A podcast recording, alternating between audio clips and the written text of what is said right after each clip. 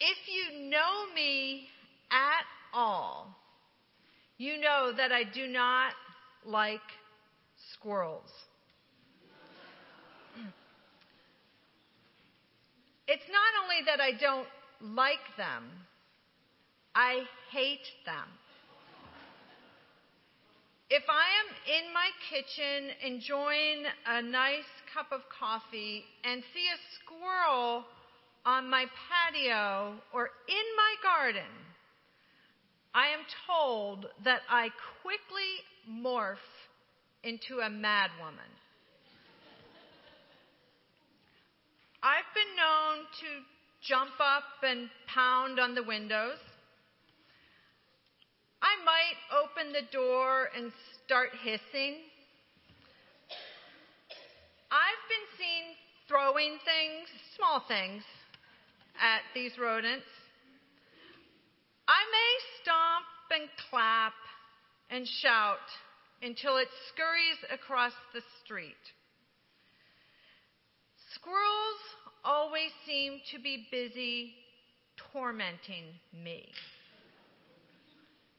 Digging in my newly planted pots, running across the street to see if the bird feeder at my neighbor's might have better seeds than mine, burying treasures or the newly planted bulbs in my lawn, gnawing small branches from trees, creating a carpet of branches on my driveway, and sometimes collecting those branches to build a nest but most of the time just leaving them there.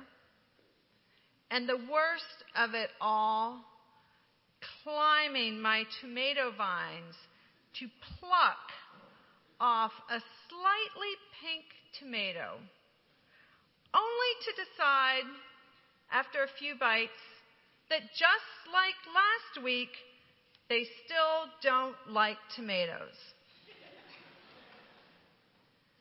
They are always scurrying and digging and stealing and storing and gnawing and eating and building. That's why every once in a while, when I see a squirrel splayed out on a limb, like the one you see on the front cover of your bulletin, I want to ask, does your mother know what you're doing right now? I mean, can you rest and still be respected in the squirrel world? Or are there just a few lazy squirrels, true misfits, that are not interested in the activities of the typical day in the life of a squirrel? Perhaps the equivalent of a black sheep of a squirrel family. But I learned something about squirrels this week. Last week we began our fall sermon series entitled Flourish Nine Keys to Practicing Our Faith.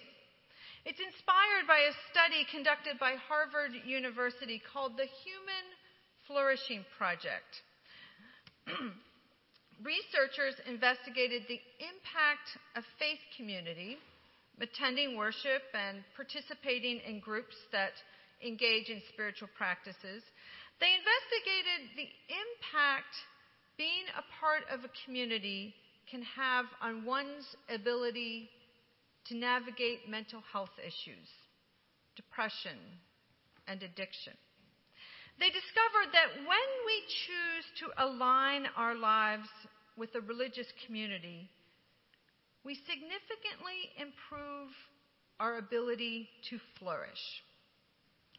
So, over the coming weeks, we will reflect on special, specific practices embraced by faith communities such as ours. In other words, this fall, we will explore how we can flourish. We began last week with the words of Paul, which interestingly were also the theme of our summer mission trip. Do not conform to the patterns of this world, but be transformed by the renewing of your mind. Mark talked about the retirement announcement of Andrew Luck, the talented, rising 29 year old quarterback for the Colts.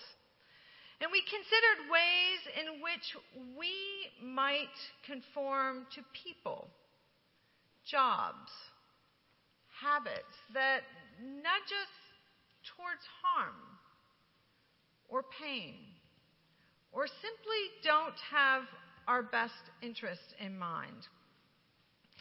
And then Mark proposed an early Christian concept called the rule of faith, in which practices, these are practices to which we align our lives so that we can be renewed and transformed in the life of Christ. He asked us what might need to be retired in our lives that we might experience new life in Christ. Today we look at the study of faith. I'd like to propose that we start by seeing ourselves in the audience as Jesus preached the Sermon on the Mount. There were mothers and fathers of infants and small children and teenagers and adult children. There were those who were starting new jobs and those who had just retired. There were those who thought they had stockpiled enough to weather the impending trade wars with neighboring Lebanon. And those who were worried that they might be financially wiped out if all came to pass. There were those who were falling in love. There were those who were falling out of love. There were those who had just upgraded to the next size fishing boat, and those who had decided to make the old boat last one more year. There were those who were feeling good for the first time in a year and those who had just received a diagnosis that would keep them closer to home. In other words, that crowd was not so different than those of us gathered here this morning. And into this mix of life, Jesus offers these words Therefore, I tell you, do not be worried about your life. Did you know that according to a recent study by the American Psychiatric Association, almost 40% of Americans are more anxious than they were last year at this time? And another 39% said that they were equally as anxious as they were last year, while only 19% say they're less anxious this year than last year. And according to that same poll, over 65% of us worry about keeping our families safe, staying healthy, paying bills. Just over 50% of us worry about politics and our relationships. And into that crowd, Jesus speaks these words Therefore, do not worry about your life. Look at the birds of the air. They do not reap or store away in barns, and yet your heavenly Father feeds them. Aren't you of more value than they? At first, these words of Jesus, as lovely as they are, are not so compelling. Possible that birds don't worry about life, but their child raising window is about two weeks long. They don't have mortgages. They don't worry about grocery bills or tuition payments. They don't stay up at night. I don't think so. I'm sure all of us would like to be relieved from the worry and anxiety.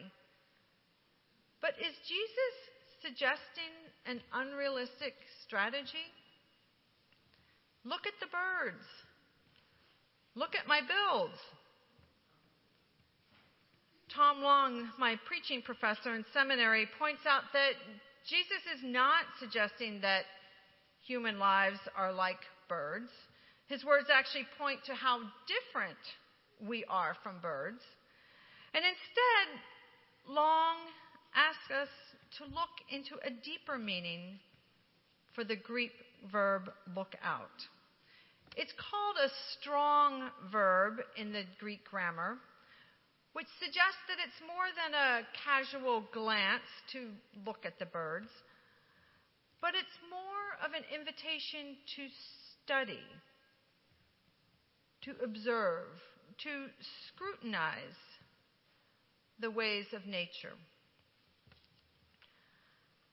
I know now that the squirrel on the front page of our bulletin is feeling no shame. It is not a misfit or the black sheep or the black squirrel. Biologists from Oberlin College have recently discovered that these twitchy, resourceful rodents are exquisitely attuned to the world around them. Now, of course, I already know that because I know that they watch when I plant my bulbs. And I know that they are studying the right moment for my tomatoes to ripen. But apparently, there's more to this study. While they are scurrying and gnawing and building and bearing, they are listening to, of all things, the chatter of birds around them. Now, I've never thought about what birds chirp all day, but researchers seem to think that they send multiple announcements of surrounding threats. There's a hawk circling. There's a car coming down the road. The wind is picking up speed. Squirrels, it has been discovered, eavesdrop on these news flashes and know when they need to prepare and to be vigilant. However, the chatter of birds changes tone when there are no threats or anything worthy of reporting, communicating to what researchers refer to the sound of no danger. And that is when squirrels can be found relaxing, like the one on our bulletin cover. Biologists suspect that this public information network, a system of alerts as well as sounds of no danger, is not just between birds and squirrels, but it's widespread throughout all of nature. Of course, news updates are important and often life saving. But in our world drenched with stress and worry, what would it be like to hear the sound of no danger? What do we need to look to, or study, or consider in order to hear this sound? One of our practices in our community is the study of faith. Today marks the beginning of a new year of Bible beginnings, Bible Alive, and Bridge Sunday School. As you saw, our first graders received their own study Bibles. Tonight, Elevate, our youth programs, will begin a year together. This coming week, seven different Bible studies will launch a new year together at Mayflower. And for the record, the high school group that meets at 6:30 on Tuesday mornings decided they couldn't wait this long, and they started 2 weeks ago. This fall, as we explore the practices that allow us to flourish in a world that is all too often saturated with worry and anxiety. we invite you into places where you can hear the sound of no danger. Today we recognize those places when we take time for the study of faith. Places where we discover once again that the world cannot offer what God so graciously extends a sense of dignity and worth, the confidence of being created and treasured. Places where we embrace the gift of Scripture and let it be a light to our paths. Places where we let God's Word dwell within us, filling us with wisdom and gratitude. And so this fall, we invite you to set aside busyness and to be released from the tyranny of worry, to hear the sounds of no danger as we flourish in the study of our faith. In the name of the Father, and of the Son, and of the Holy Spirit. Amen.